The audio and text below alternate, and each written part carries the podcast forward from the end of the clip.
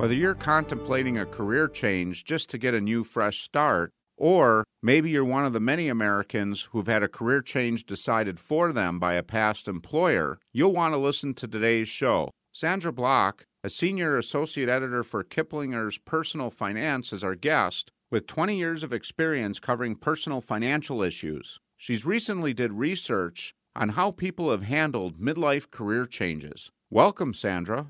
Great to be here. Hey, we're really looking forward to today's topic. I don't think a week goes by where I don't sit down with clients where one of the spouses, at least, is not happy at the job, they're not ready to retire, and they're thinking of a career change. I know that's something you've been through, and you've been talking and writing about this quite a bit. Tell our audience a little bit about your circumstance or your situation.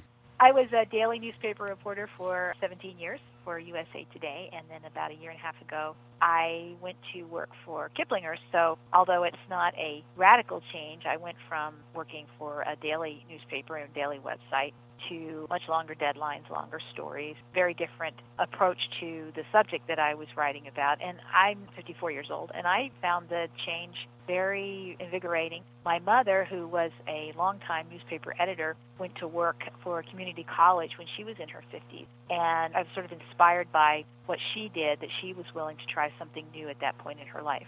Sandra, then tell us about, from your perspective, with your experience and writing about this topic, if you're pursuing a midlife career change, how do you avoid the stereotypes about older workers? First of all, you have to acknowledge them but not be defeated by them. There's a lot of surveys out there that show that age discrimination is real. You are going to encounter employers who think they can't afford you, who think that you are stuck in your ways and that sort of thing. But it's not, at least some of the career experts I talk to say it's not as pervasive as some people believe the one advantage you have as an older worker is that you know a lot of people, and networking is really the key to getting a job at any age, but it's probably more important than ever when you're older because people who know you know what you're like, know your energy, know your willingness to work and try new things. So you really have to take advantage of, and this is kind of old school advice, just take advantage of networking. Where you sort of ramp it up to the next level is get yourself on LinkedIn create a LinkedIn profile, use LinkedIn to find out what demands are, what jobs in the field that you're interested in are out there, and what employers who are advertising these jobs are looking for, what kind of skills that they want. So if you don't have those skills, you can get them. We've had a past guest on, Wayne Breitbarth, who wrote a book on LinkedIn. And us as middle aged folks and baby boomers, when it gets to computers, a lot of us feel intimidated or maybe challenged by that but a lot of us have kids that they're a whiz on that. And we sometimes get intimidated that kids know how to get on the LinkedIn, the Facebook, they can navigate through there. And I know some people make the mistake of thinking that that can't work for them because they don't know the computers. Well, the best thing you can probably do is get your kids to help you with that. I'll tell you, I've talked to so many clients about this and what you talked about on the networking. LinkedIn is probably one of the best tools from a business to business standpoint learning how to use that tool really can put networking on steroids. Yeah, I really agree with that. In the course of writing this story, I had had a LinkedIn profile but hadn't paid that much attention to it. And just as sort of part of my research and just part of my interest, I really started spending a lot of time there. And the way that it works is as you build more contacts, you find more contacts. And it's not like Facebook where you have some qualms about putting personal information. This is purely professional. So you might hesitate about who you want to be your Facebook friends. But with LinkedIn, anyone that you have had contact with, that you've worked with, that you've known throughout your professional career, you can reach out to, and to me, a very sort of non-threatening way, and create this huge network. And it's a great way to connect with people maybe that you worked for a long time ago who know you. What I'm finding and what people are telling me is that employers look at LinkedIn. When you apply for a job, they go there and look, and one of the things they look at is to see how many connections you have. They look and see where you've worked and that sort of thing. So it's really important to have that profile and keep it updated. And I think there are probably ways to use it that I haven't explored, but it really is a very useful tool, and you don't need to be a computer genius to use it. What about just helping people get past that feeling of maybe imposing on other people as far as if you're putting it out there that you're available, people know you and your skills and talents, like you said, take advantage of that. But that's actually a positive way to put it. It's not take advantage of someone, it's taking advantage of the fact that they know your skill set. So you're not a stranger as an applicant, because today I'm guessing if there's a good job out there, there's lots of people in line. There are lots of people in line, but I think if you have a former colleague or friend who respects you and they recommend you for a job, it makes them look good if you get the job and you succeed. So I think that it's not a totally altruistic thing to help someone get a job. At the same time, I think there's a pay it forward aspect to this, and you have to be actively helping other people as well, using your connections and your networking to help other people find jobs or make contact with folks who could be helpful to them. So it works in a circle that way. But as I said, I find that LinkedIn is pretty unobtrusive. You're not sending people personal emails all day long asking them for advice. You're reaching out to them in this way and sort of making it known maybe that you are looking for a job and looking for advice and that sort of thing. You know, the last person that we employed, we used LinkedIn. We were looking for a bookkeeper, and I just put it out to my network. I said, hey, we're looking for a bookkeeper. Anybody have anybody in mind? And got a response right away. It really shortened that putting an ad in the paper and spending weeks and weeks interviewing people. We got a recommendation right away and were able to make a decision. And it saved us a ton of time. And knowing that that person came recommended from someone I know and respect made that hiring decision so much easier that's a really good story. And I think that's how older workers in particular can sort of overcome some of the barriers that are out there. Not just the fact that there are so many people for every job, but that if you come at it cold and an employer has never heard of you, looks and figures out that maybe you're over 50 and might start having some hesitations, I think the fact that you reach them through another way sort of helps you get over those problems. What have you found with your experience, of course, in researching this is people making transitions at midlife. It doesn't necessarily mean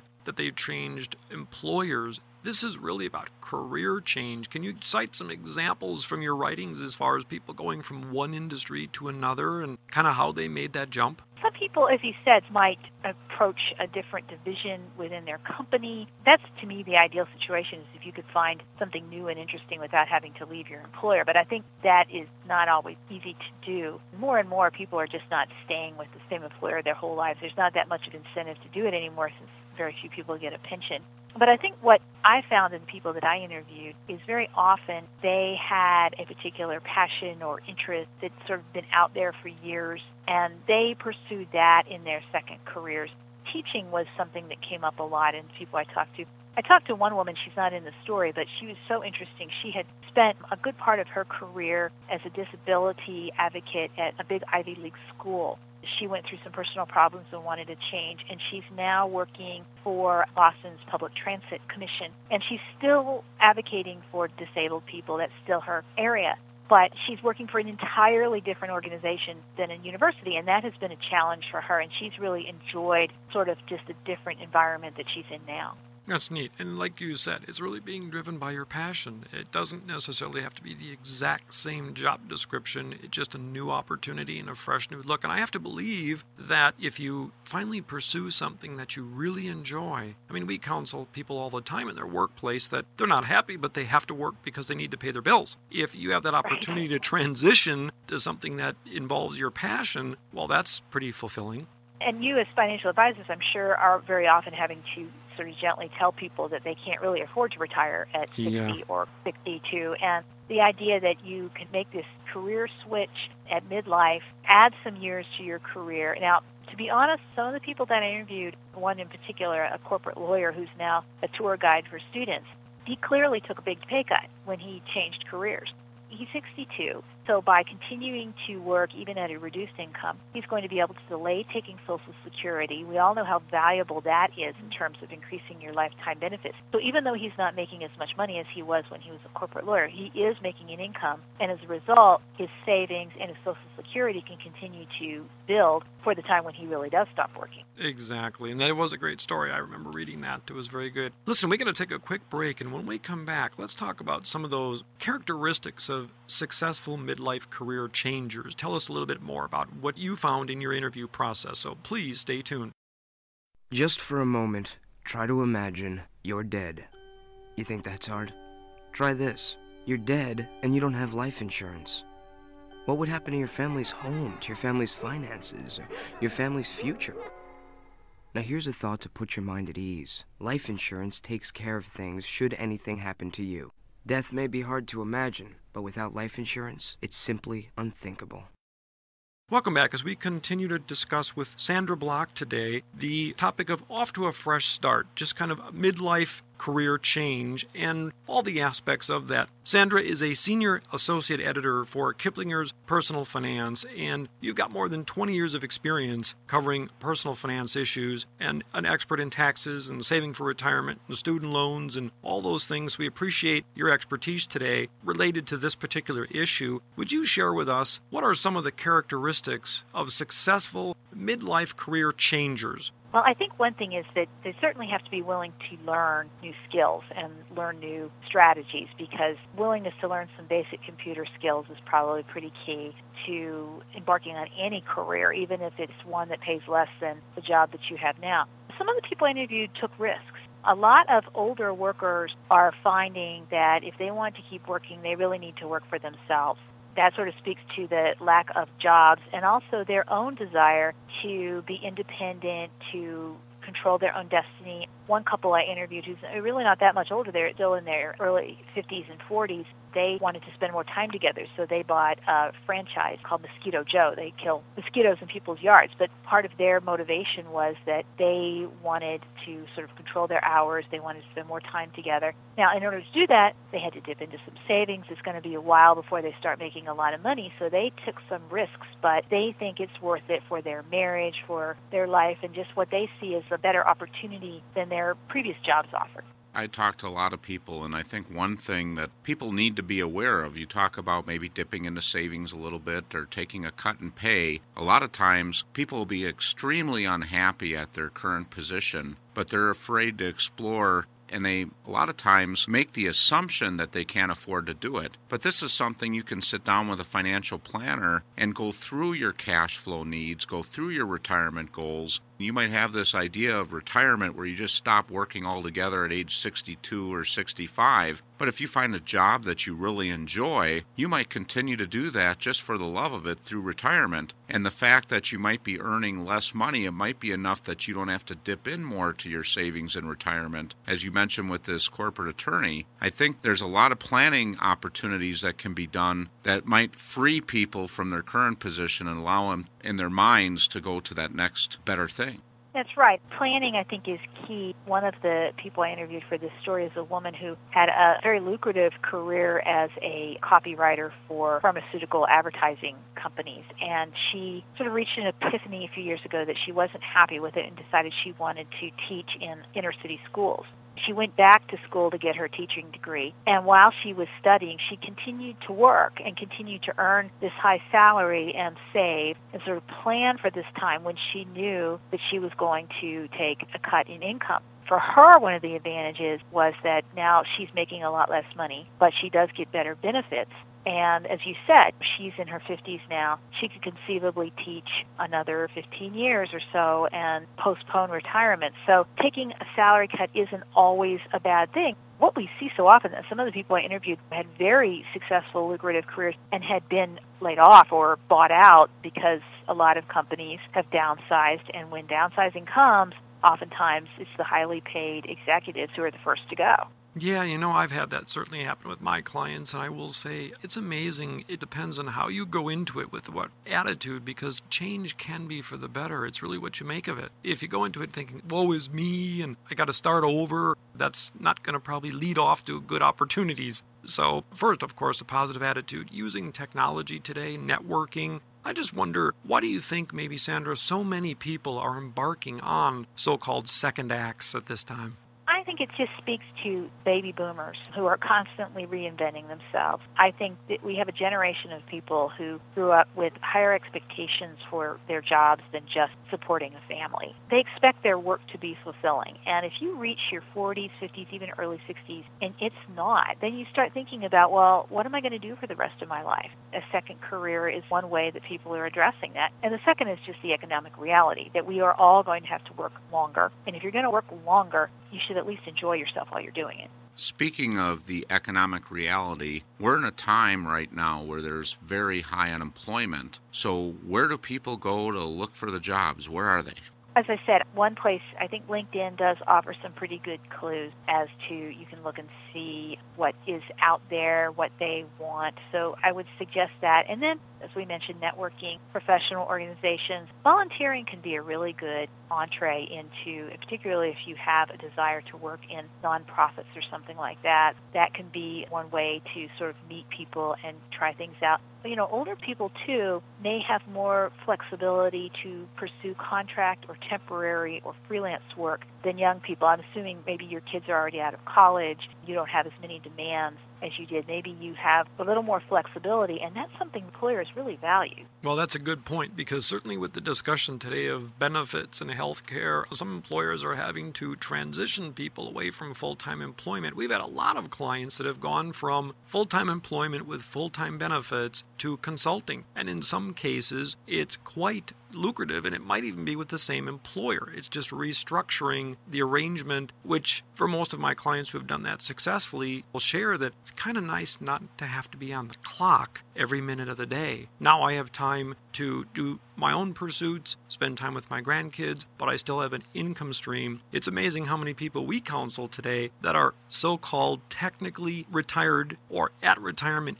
age, but are still working and actually still contributing to the retirement plans because Roth IRAs, things like that, even traditional IRAs, you can still make contributions to. The key is you just have to have that earned income. And it's not that significant today with IRA contribution limits. So just staying active, avoiding drawing from your savings, and delaying the Social Security issue just again further secures that your money will last longer than you. That's right. And employers have been really reluctant to hire full-time employees ever since 2008. But they do have work that needs to be done. And to the extent that you can offer yourself up as someone who's available for contract, for temporary, for consulting work, that could be the answer to their prayers. And a good situation for you too, because as you said, maybe you don't want to get back on the nine to five commute. You want some time to travel. You want more time, but you also want to work some. It could work out really well for both sides we certainly find when we're counseling people too that it's sometimes easy to be comfortable with where you're at because where you want to be is uncertain and uncomfortable as far as gee what would that be like to make a change? So from your discussions and interviews just again maybe share as we close our topic today inspire those who might be on the fence as far as exploring that opportunity that passion that's always driven them because i think sometimes nothing that's more inspiring is other people who have been through the process that it's been positive positive for them. So, where should somebody start if they're kind of unhappy where they're at and they're contemplating a change?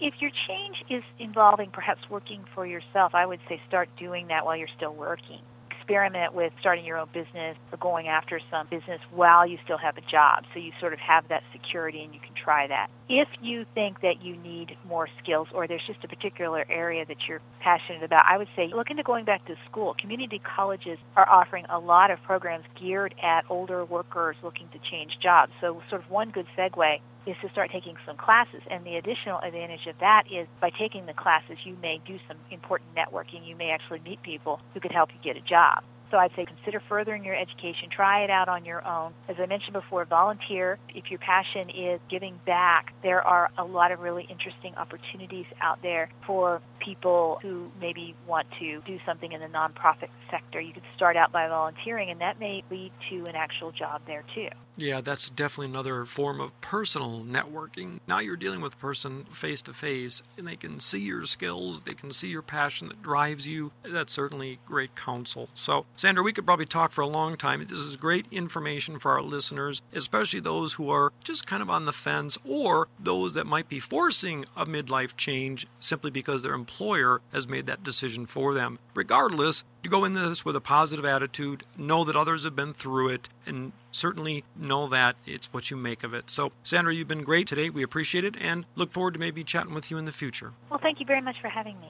Thanks for joining us this week, and tune in again next week as we explore another phase of the real wealth process. And remember, if anything you heard in today's show you'd like to get more information about, contact your Real Wealth advisor. Also, if you feel that any of this information will be helpful to a friend or family member, just click the Forward to a Friend button.